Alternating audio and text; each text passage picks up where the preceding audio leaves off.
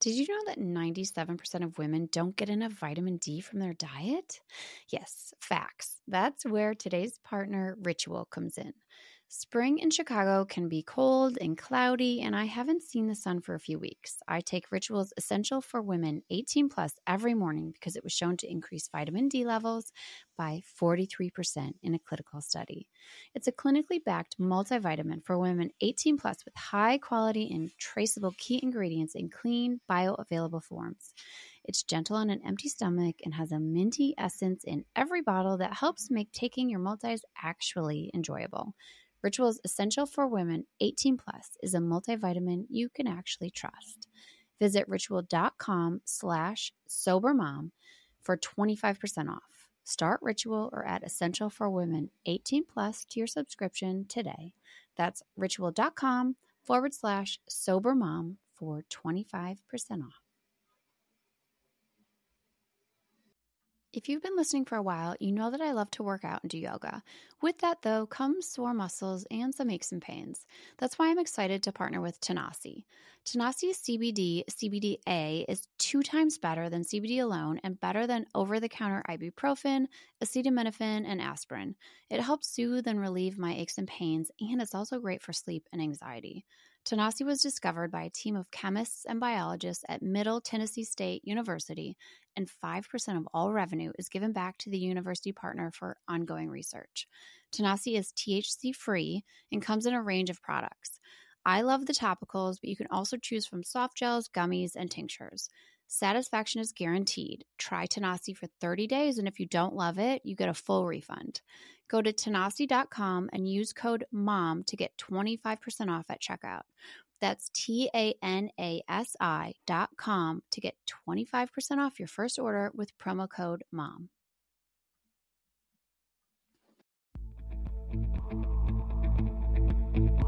Hi, welcome to the Sober Mom Life podcast. I'm your host, Suzanne, of My Kind of Sweet and the Sober Mom Life on Instagram. If you are a mama who has questioned your relationship with alcohol at times, if you're wondering if maybe it's making motherhood harder, this is for you. I will be having candid, honest, funny conversations with other moms who have also thought, maybe motherhood is better without alcohol. Is it possible? We'll chat and we'll talk about all things sobriety and how we've found freedom in sobriety. I don't consider myself an alcoholic. You don't have to either. And maybe life is brighter without alcohol. I hope you will join us on this journey, and I'm so excited to get started.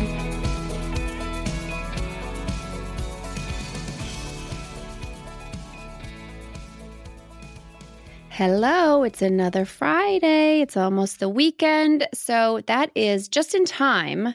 We have a real sober mom chat for you. I chat with Kate today. I think this might be the longest chat yet. Kate and I just could not stop talking about alcohol and sobriety. I love this chat so much. She is, if anyone listening, she's into Enneagrams, and I have not taken mine yet. I feel like I need to go do that right now. She's into them. She's the type A perfectionist. And first of all, I of course, I love hearing people's sobriety stories, but the drinking stories are also very interesting to me because Kate is like, she looks like she has her whole life together. She's got it all together. And then she's telling me about the time she got kicked out of a bar. And it's just like, I just love it so much. It's so real. It's so relatable for anyone who, I mean, yeah. When you drink alcohol, you guys, shit happens, okay? Shit that wouldn't normally happen, that's what happens. So I love this conversation. Kate has been sober for 5 years. She's an inspiration to me. I know she will inspire you, and I love it so much. Also, don't forget to go join the Sober Mom Life Facebook group. That's where I'm finding all of these mamas. We connect on there every day, all day, throughout the day. They are sharing tips and tricks and inspo and questions and support and just all the great sober and sober curious stuff. Also, if you are loving the show, please follow it wherever you listen, rate and review it, share it with some friends, some sober curious moms, and then come and follow me on Instagram at Sober Mom Life and tell me about yourself. Let's go chat. Come and connect with me over there. Okay, I know you will love this episode with Kate.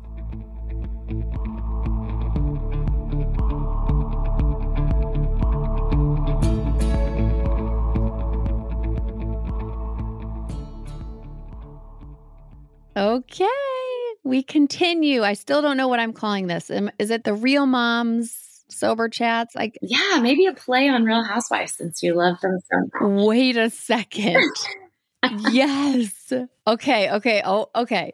Well, I have Kate here and she just gave me the best idea. I love that. The real. Okay. We're going to do that.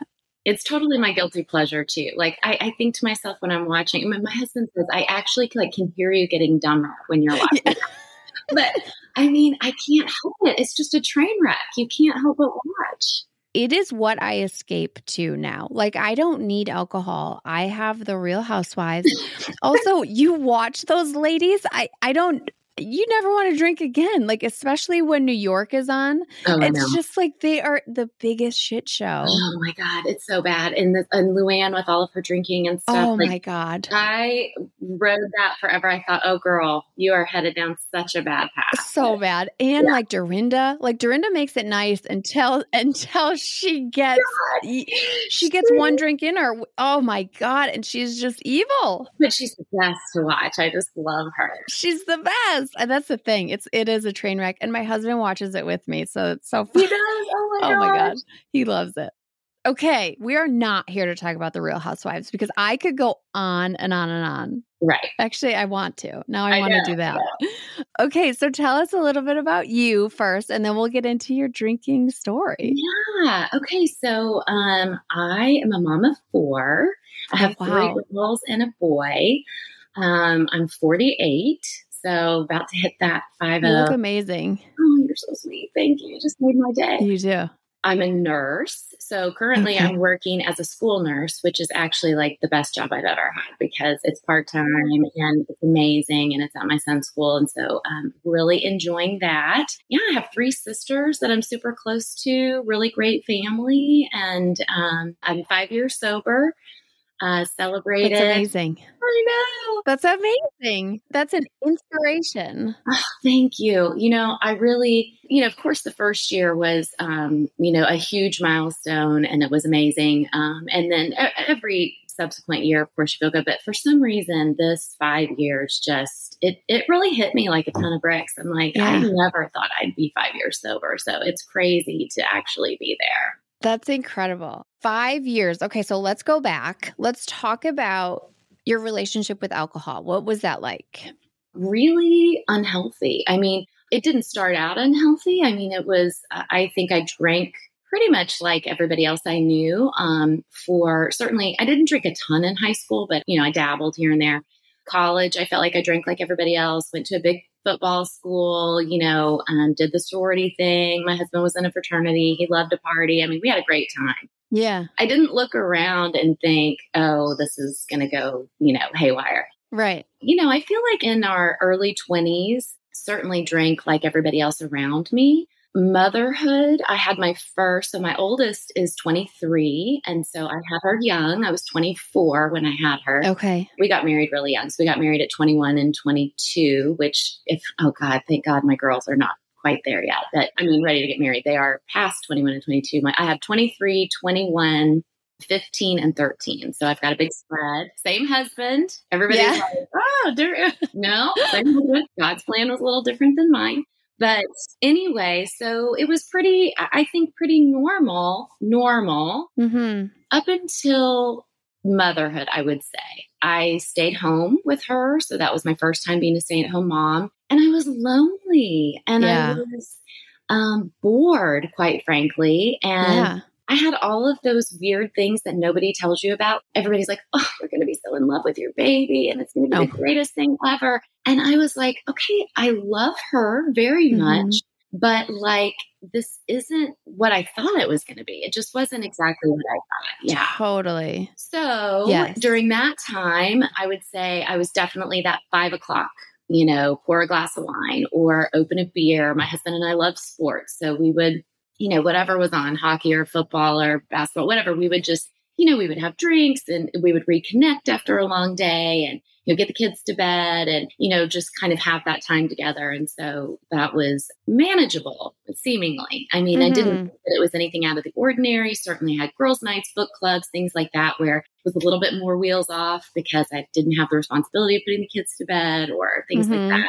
I would say probably around 30, I sort of started to question it. I was like drinking every day and I wasn't getting drunk every time I drank, but the binging on the weekends was getting a little bit out of control in the sense of I would just wake up feeling so terrible, physically terrible. And, you know, as I got older, those hangovers got worse and worse. And then my sister and I had a conversation. It was one of those where, you know, you're just chit-chatting on the phone. You're not really expecting to have this really like bombshell type conversation. But we had a conversation. I was probably in my mid-30s. She's a few years younger than me. And she and her husband had gotten sober. He had had some issues with some prescription medication and alcohol. And really, you know, she recognized that she had an unhealthy relationship with alcohol. So I started asking her a lot of questions, which I'm sure, as you know, being sober now, as soon as you get sober, like everybody starts asking you questions. And they're usually the people that are questioning their own relationship. Right. And you could tell it's kind of like, well, wait a second, what does this mean about my drinking? Exactly. So I started asking her a lot of questions and I started really confiding in her that, you know, I was just feeling these horrendous amounts of shame. And I think the shame was around not intending to drink so much, even sometimes being really conscious that, hey, we're going to go out tonight or we have a party or we have this or that, but I'm just going to have 2 or 3 glasses of wine tops. You know, that's it. And you get 2 or 3 glasses of wine in me and I'm going straight for 6. Like it goes like 0 to 60 in a heartbeat. And so she, you know, shared with me, she's like, yeah, that's how I drank. You know, I was like, really? I didn't know that. And so we started having this really kind of open dialogue about it. And it was helpful to know that she understood what I was kind of facing. Yeah. I was in no way ready to quit drinking, by the way. I just wanted to drink like everybody else, you know? Yeah. So that was probably like my mid 30s-ish. And then towards my late 30s, there just were so many instances. And I actually kept a list of them on my phone because I would wake up the next day full of shame and regret. I would feel like, why did this happen again?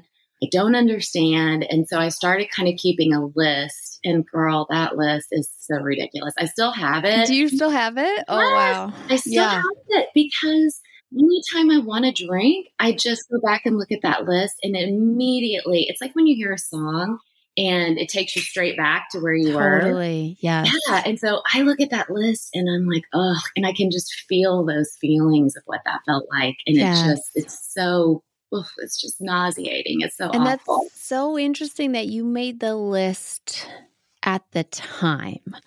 I feel like for me, I don't think I was even like letting myself really look at what alcohol did and what I did under its influence until I stopped. And then when I opened that door, then I was like, oh my God. So that is interesting. You were like, no, I see what's going on. And so the wheels were definitely turning. Oh yeah. The wheels were turning. And I'm such a kind of a typical, you know, type A first child, you know, person. I'm very goal oriented and driven. And I could not for the life of me figure out why I couldn't get this thing under control. Like I can do anything I put my mind to. I've run marathons and half marathons. I've raised these amazing kids. I have this great marriage. I have a strong faith life. Like I have all these amazing things going for me. Yeah. And I could not figure this shit out. And it was making me crazy. And so after I got sober, I went back and I started looking. I was trying to figure out like, where did it go off the rails? Because I clearly knew that my relationship with alcohol was not, I don't know if the right word is healthy, but it was definitely questionable. I just didn't know exactly what had happened. And I think that, you know, we would go out. It was mostly binge drinking at that point on the weekends, have people over, cook out, lay by the pool, you know, all the stuff that seems so normal. Yeah. But it became really unpredictable for me. And that was big because I remember at one point we had an event to go to for my husband's work. And, you know, I was like, maybe this is so stupid. I was like, maybe if I take a Sharpie and I just like write a number on my hand, like 4, then when I've hit 4 glasses of wine, I'll remember to stop. Right. It never occurred to me to stop. I mean, I would be out with my girlfriends and they'd have a few glasses and then they'd have a glass of water, or they'd be like, oh, I'm good, I'm going to have a coffee. You know, no, never happened to me. Never. Right, right. Because the you who was making those decisions of like, I'm just going to have 2, I'm just going to have max 4. Like the alcohol just totally took over your brain. Like that was no longer you then, right? Who was going to moderate in quotes, whatever that means. Right, right. You know, I think that as I got older, but when I was a kid and a teenager and probably a young adult, I think I really thought that I was an extrovert. You know, I loved to be around people. I loved to be the life of the party. Everybody wanted Kate. I mean, some of my husband's fraternity brothers used to call me Wedding Kate because we'd go to weddings and I'd get so wasted. But it was fun. I mean, it was so much fun. Everybody wanted to hang out with me. And, you know, yeah. Now that's like, oh, it just hurts to even think about that. But at the time, oh, well, the guys love to hang out with me, you know. Mm-hmm. But as I got older, I think what I realized is that I'm really, really an introvert at heart. I think I masked a lot of it with alcohol. It helped, you know, it lubricated everything. It made everything easier. It made it easier to talk. I thought I was really funny. You just cared less, right? Yeah, totally. I definitely recognized that my relationship, it was something different than what other people were experiencing. Mm-hmm. I think when I look back now, I think when it sort of went kind of off the rails and I wasn't really aware of it at the time, but my son, who's our youngest and our only boy, was diagnosed with autism when he was 3. Okay. And I knew something was off. I knew something was off with him, but he was so adorable and he was so social and he was not meeting milestones, but I thought, oh, he's a boy. I don't know anything about boys. I have 3 girls, you know? So yeah. So when we got that diagnosis, it was so devastating and it was just heartbreaking, to be honest. And yeah. I didn't know. I was so full of fear, just fear. What does this mean for him, for his whole life? What does this mean for us? You know, yeah. How could we do this to our other kids? You know, we had 3 other kids that were things just going and blowing. And now we have a special needs child. Like it was a lot. Yeah. It was a lot. So I know, and I'm sorry, I didn't mean to get emotional, but of course, that was some painful times. Yeah. But what I noticed at that time, I didn't notice it at the time, but looking back, what I can see is that 3 things happened. Number 1, I don't know if you know anything about Enneagram or anything like that. I have not taken mine yet. Oh girl, you've got to do it. I know. Why haven't, okay, I got to do it. Yeah. I have a girlfriend that's an Enneagram coach and she's amazing, but anyway, I'm 6. So in stress, you go to 3, and 3 is like, get her done. Like, I'm going to get this shit done and handled. Okay. And so when that happened, I was like, all hands on deck. This is not taking my kid. This is not taking my family. We're going to figure this out. And it was like therapy. I mean, it was just like blinders. Like, I'm figuring this out. Yeah. Great. That's great for that particular situation. But then in order to deal with stress, I became hyper focused on exercise. So I was on my elliptical or out running, you know, over an hour a day, lost a ton of weight. Mm-hmm. And I thought that was a good thing because it was helping me relieve my stress. And it was, except that I liked the weight loss and I also liked my wine. And so... Yeah. What was happening is I'd be counting those calories, but I would be like saving, you know, however many I needed. Yeah. So anyway, at that time, I think I definitely started to drink more to soften the edges, to sleep. I wanted to be able to sleep. I wanted to be able to be a good mom, which is ridiculous now, but you know, I wanted to be relaxed and all of those. Yeah. That's kind of where it took me, and he's 13 now and he's doing great and you know, everything's wonderful. Oh, good. But those patterns of behavior just sort of continued. And so I took a few stabs at sobriety after, you know, certain events that would happen. The first time that I thought, there's something like really wrong, like I got to go get some help. We had been out for a friend's birthday, had a great time. We were all at a bar, dancing, yada, yada. And I got kicked out of the bar. Okay. I don't remember getting kicked out of the bar. Yeah. But I got kicked out of the bar. And my husband was furious, rightly. I mean, he was furious. He was like, that's so embarrassing, you know? Yeah. And we had a huge fight when we got home. Again, don't really remember that too much. But the next morning when I woke up, I was like, okay, this shit's got to stop. Like, I can't keep doing this. And called my sister and talked to her and cried. And, you know, and I remember telling my husband, I maybe I need to go to AA. Now this was probably, I'm 48. So this was probably like 10 years ago. Okay. There wasn't all of this wonderful support, you know? Right. I had no idea where to go. I had no friends that were sober. My sister was sober. That was the only person I knew that was my age that was sober. My uncle, my dad's brother, was a severe alcoholic, and he was in and out of AA. And so that's all I knew to do. Yeah. So I pulled myself together and went to a meeting, and it was so hard. Oh my God. It was so hard to walk in there. Yeah. And I got home and I was like, okay, this shit's not for me. Like, right. Nope. Okay. I'm not where those people are. That is not me, you know? So yeah. Trudging forward. I'm just going to moderate. I'm just going to not drink too much. I'm just going to make myself notes on my hand, whatever I need to do, you know? Yeah. Yeah. And it's going to be fine. It'll be fine. And the thing is, Suzanne, and I don't know if you experienced this, but it is fine. A lot of times it was fine. Yes. And that kept me drinking for a long, long time because I would have a really bad night.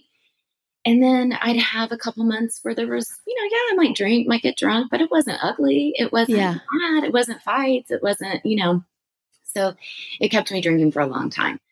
So I had another stab at sobriety a couple years later after kind of an embarrassing situation. My daughter, it was actually in Chicago, and my daughter was playing competitive volleyball, and we were, you know, those tournaments. I don't know if your kids are old enough yet, but when you start going to those tournaments, I'm scared. I'm scared of all the sport things that I hear. Legit, like party central for the parents. Like, really? Yes. Oh my God. Oh. Okay. That is okay. Yeah.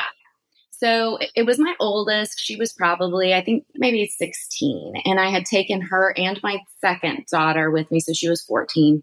We were in Chicago for the weekend for a tournament, and all the parents went out after the dinner. So the girls go with you for a while, then they go back to the hotel, and then the parents went out, and I just got shit-faced, and I don't know how, like how did it happen? I have no idea. Yeah. I was like, I didn't think I was drinking any more than anyone else.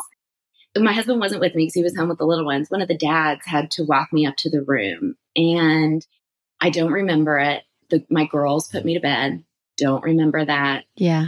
The next morning was Easter. It was Easter morning, and we had planned to go to the sunrise. We're Catholic, and we had planned to go to the sunrise service at the cathedral downtown. Mm-hmm. And the girls woke me up, and I knew they were so mad, and I could feel it. But I was in such shame and such, it's the worst when your kids are old enough to know, you know? Yeah. You try to pretend, like it took everything in me to like pull myself together, get dressed and go to mass. And, you know, and I'm sitting there in mass. I'm like, please God, don't I hope I just didn't ruin my kids. You know, like it's just, it's horrible. And you just pretend like everything's fine. Like you just don't say anything about it. You just pretend like everything, I'm fine. Oh yeah, I feel great. Everything's good, you know? Right. And we finished that. And this was the way that I would make up for things. I would try to do something really nice the next day to like make up for it. So we flew home the next day, and we had 2 tickets in first class and 1 in coach. And I said, I'll take the coach ticket and you 2 sit in first class. Mm-hmm. And they thought that was so cool. And I was like, right. I did the good thing, you know. Yeah. You're like, I'm off the hook. Yeah. Yeah. Came home from that trip and I was like, nope, I got to be done.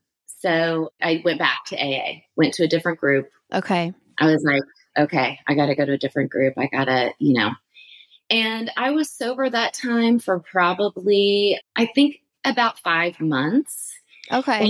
And I was going to AA fairly regularly, a couple times a week, probably. And I met a woman that was about my, a little bit older than me, but similar circumstances. And she was very helpful. And there are lots of really helpful things about it. And it, you know, it kept me sober for a few months. My mother-in-law was diagnosed with terminal brain cancer. And this is how the brain of somebody who's a drinker works. So we're out of her house and yeah, she's like, do you think it'd be okay if I had a margarita on these painkillers or something like that? And would you have one with me?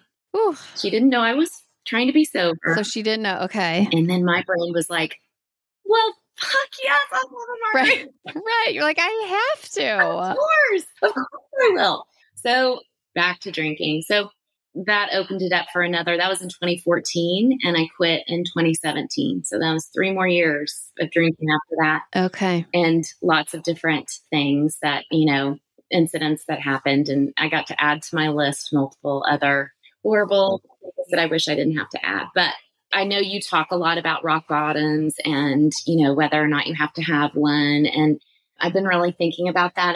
I think what's interesting about alcohol is I think it takes whatever it takes. And for some people, yeah, it's jail, it's a DUI, it's a whatever.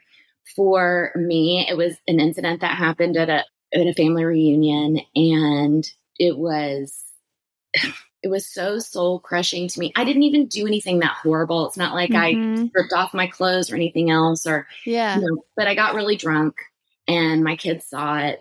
And I woke up the next day and I just was like, I cannot live in this shame anymore. I mean, I can't, here's the deal. Like, God, I don't know what the hell to do. I can't figure it out. Yeah. Why does this keep happening? Like, I'm trying everything I know to do. And it's just the unpredictability is just, I can't control it. I can't control the unpredictability. So I was never drinking every day. Never drinking in the morning. Mine was definitely binge, mostly on the weekends. I would drink during the week, but I could have a couple glasses of wine while I'm making dinner and it wasn't an ordeal. Yeah, that's what's so interesting that you said that it wasn't every time, which is what made it harder to know to stop. It did. Because it's not this idea of this like stumbling, hiding bottles all the time, drinking daily, shaking in the morning, drinking to stop shakes. Mm-mm. I think I relate to your story more than any other because yeah, you could have 2 glasses of wine and be fine. Sure. But then you just never knew. Never knew. And looking at you, I mean, you are so put together. You're just like the picture of perfection, but you know, and that type A, like you can just tell that that's not you. No. That's the alcohol and that wasn't you. And so then that, yeah, I think that chipping away at acting the way, like I cannot believe looking at you that you got kicked out of a bar, you know, like you're not the person. Oh my God. Oh girl. You're not the person who would get kicked out of a bar. Right. And I think for me, you know, I think that the part that was, I can't remember which guest it was that you had on, but one of them was talking about how, you know, it was the insides versus the outsides. And so yeah. I don't think that my friends would tell you, I mean, believe me, we've had some crazy nights, but everybody was crazy, you know? Yeah. Yeah. And I don't think that they would tell you like, oh my God, Kate had a problem. In fact, right. When I told them that I was quitting, they were like, what are you talking about? Like, you're fine, you know? Yeah. Which also made it harder, by the way, because, you know, I was like, yes. No, here's what you don't know. Like, I'm not fine because inside I'm not fine.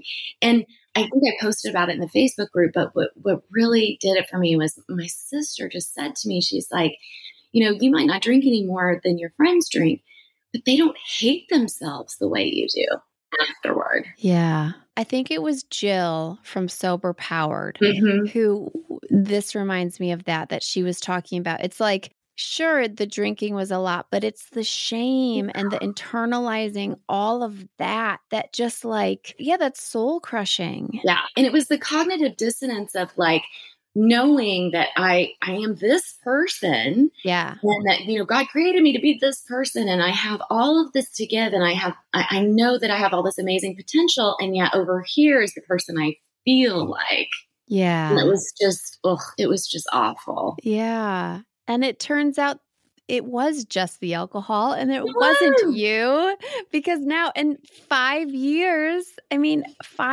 sober, that's incredible. Oh, thank you. It is incredible. And, at the beginning, I see a lot of posts on the Facebook group and stuff about, and one thing I really want to share is that, and I don't know if this was your experience or not, but let me back up. So when we get sober, we say, oh my gosh, all the anxiety's better and everything's better. It's wonderful. Okay. Yes. But kind of it gets worse before it gets better. Yeah. Honestly. Yeah. And at the beginning, I was like, well, I'm not addicted. I don't have a physical addiction. It's just like a psychological thing. Like it's a habit, Yeah. But what I realized when I quit was that I felt so prickly. Like I was short-tempered and I was just not much fun. I was just kind of trying to just get through the day. And it wasn't like that white knuckling, like, oh, I gotta have a drink. Right, right. But it was just like, I don't feel good. I don't feel like myself. I don't know what's wrong with me, but leave me alone. Like just, like that kind of stuff. And I oftentimes when people ask me, I'll say, especially when I was in the very beginning of sobriety, probably that first 3 months or so, I felt like I was walking around with a sunburn all the time. And anything somebody would say or do was like a slap on the back with a sunburn. It was more intense. It hurt more. I was easily irritated. And quite frankly, I got to where I just went to bed early. I was like, I'm going to go to bed. Totally. I would grab my book, my Quitlet. Yeah. And I was like, I'm sorry, I'm going to take a bath and I'm going to bed. I'm so glad you bring this up because I get slammed for it sometime on Instagram that I make sobriety look easy or to whatever, which to that I'm like, first of all, if I have 30 seconds to talk about sobriety, it's going to be something good because, of course. But I'm glad that you talked about it because it does make sense that the first couple months, the first year of sobriety is hard because you took away your number one tool for coping, for social anxiety, for anxiety, for sleep, even though you don't sleep well, but still you think you do. Right. For all of this stuff, that's gone. And you don't have new tools yet. Like you don't know what the hell you're doing. You have no idea what you're doing. You've never, all the firsts are hard. The first birthday, the first Christmas, the first Thanksgiving, the first New Year's, all of that stuff is so hard. And I think that, you're right. You don't have the tools and you're literally, for me, I felt like the whole one day at a time thing wasn't as much about like one day at a time of not drinking as it was about like one day at a time of trying to figure out how to do this. Like totally. How do I just get through the day?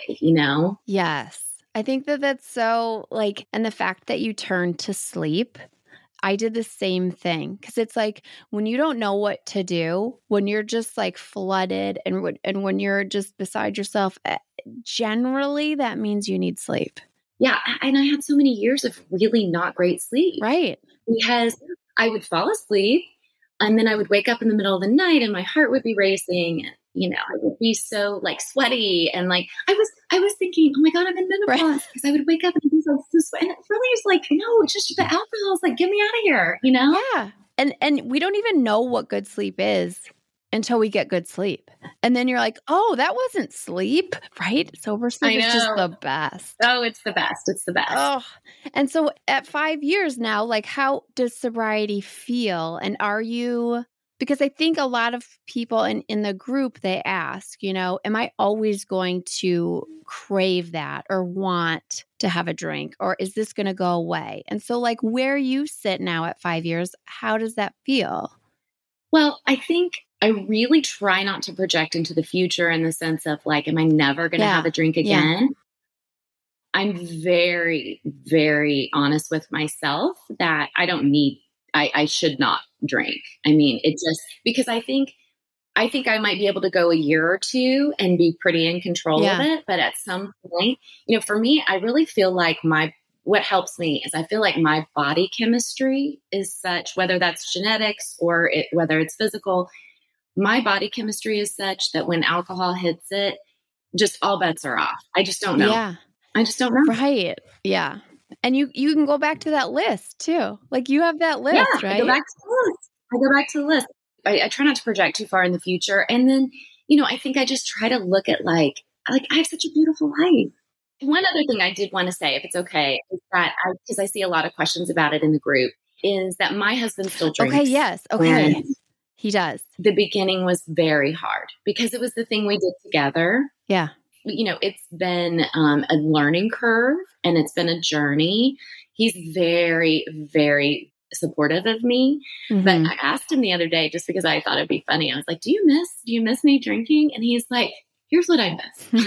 Like, I miss the sweet spot. Yeah. Like that, you know what I mean? Like that really great when we're just, everything's great. We got a good vibe. Before it turns. Yeah. Yeah. Yeah.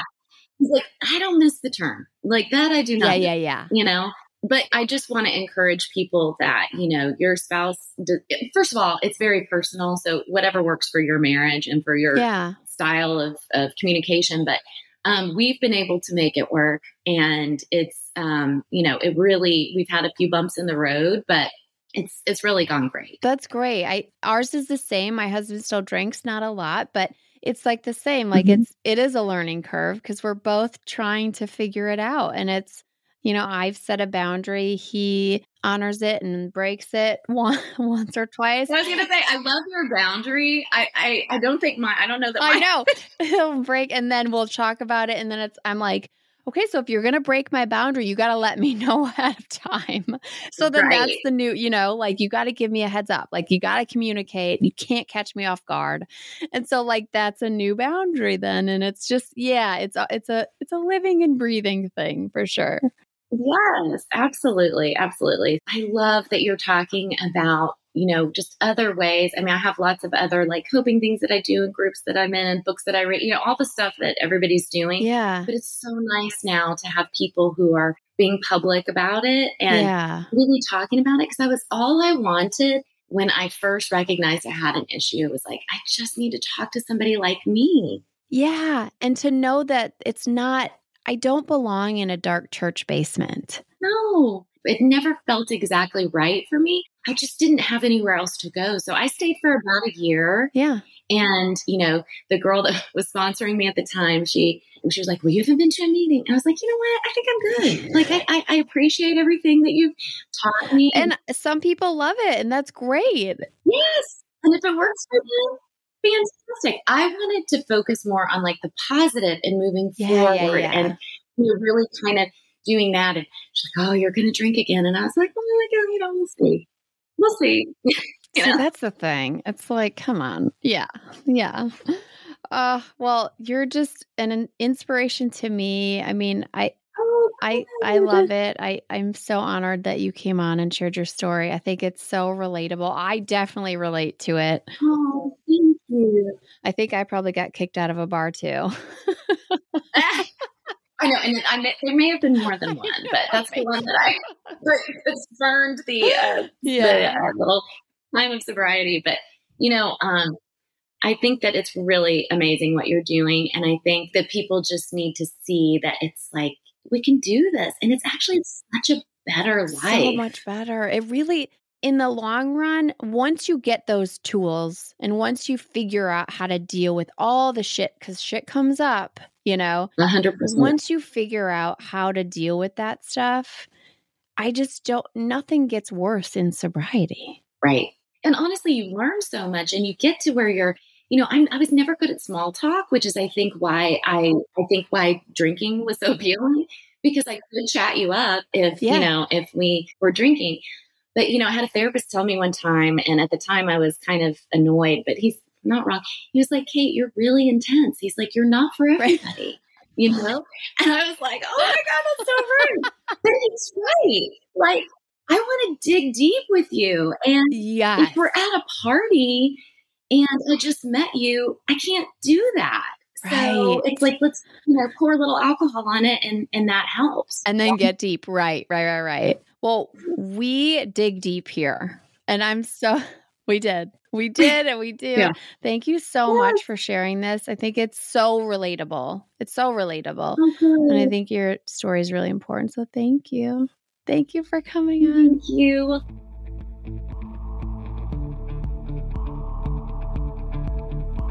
Thank you so much for listening to this episode of The Sober Mom Life. If you loved it, please rate and review it wherever you listen. 5 stars is amazing.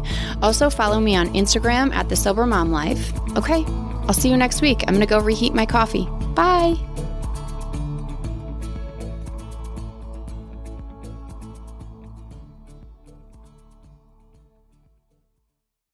Why are we doing an ad again? So that we can tell people about Brand New Information, a pop culture and political podcast. Say it in a way that doesn't sound like game show host. Okay. Do you want to be in a room of overeducated douchebags and feel comfortable? Brand New Information is for you. What's it going to take to put you in this podcast today? We have Brand New Information on sale for free. Free! Wherever you get your podcasts. Yeah. We might not break the political and pop culture news of the week, but we put it right back together for you. That's right. Listen wherever you find your favorite podcasts. Oh, hey, it's Erin. And I'm Michaela, and we're the hosts of the Two Sober Girls podcast, and we are on a mission to spill the wild truth about sobriety. Forget the rosé all day cliche. Sobriety is flipping amazing. Absolutely. It's not just about quitting the drink. It's a gift you give yourself and your loved ones. So what are you waiting for? Break up with that old toxic relationship with alcohol and let us show you the possibilities. And here's the thing. Everything your precious heart desires becomes way easier without the influence of alcohol. We're not just two sober girls. We're also wellness coaches. We're here to show you how to optimize health, lifestyle, and beauty. Feel sexy and alive as F. So stay tuned because we're rolling out new episodes every Monday wherever you get your podcasts, and trust us, they have your name written all over them. We can't wait to share the magic of sobriety and wellness with you. Subscribe to Two Sober Girls podcast today and come follow us on Instagram for behind the scenes action and send us a DM. We can't wait to meet you.